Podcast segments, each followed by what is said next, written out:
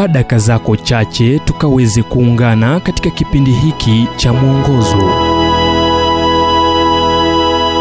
Ukombozi kutoka kwa woga wa isiyo ya kutosheleza. Kitabu cha timotheo wa kwanza mlango wa sita mstari wa tisa. Lakini hao watakaokuwa na mali huanguka katika majaribu na tanzi na tamaa nyingi zisizo na maana zenye kudhuru ziwatosazo wanadamu katika upotevu na uharibifu. Mtu tajiri sana aliulizwa wakati mmoja kiwango cha pesa ambacho atahitaji ili kuridhika kabisa na jawabu lake lilikuwa chache zaidi. George mcdonald mwandishi raia wa uingereza ambaye alimwathiri sana cs lewis aliandika si tajiri pekee anayemiliki vitu vingi. Wao pia ni mateka ambao wakikosa pesa hukosa furaha.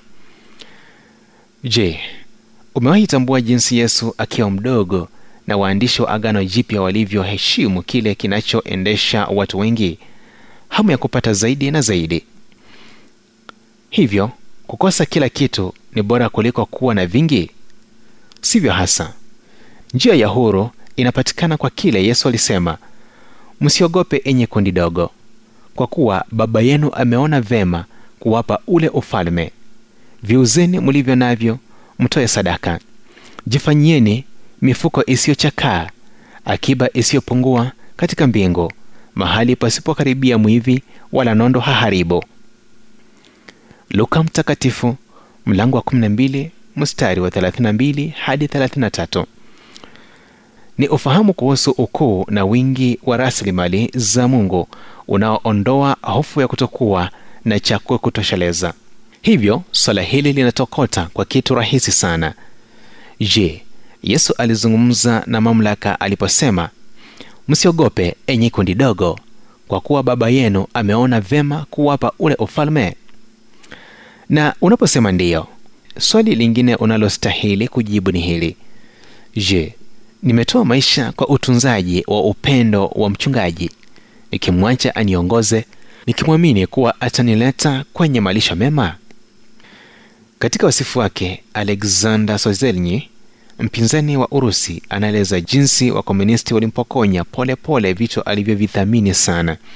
Jengo lake vitabu vyake pesa zake na hata familia yake na kumtuma siberia. Ila hapo akatambua kuwa umiliki wake mkubwa uko moyoni mwake ule ambao hawezi pokonywa. Mali iliyo ya umuhimu ni ile ambayo wengine hawawezi kupokonya kama vile ufalme wa mungu ndani mwako unaotawaliwa na mwanawe.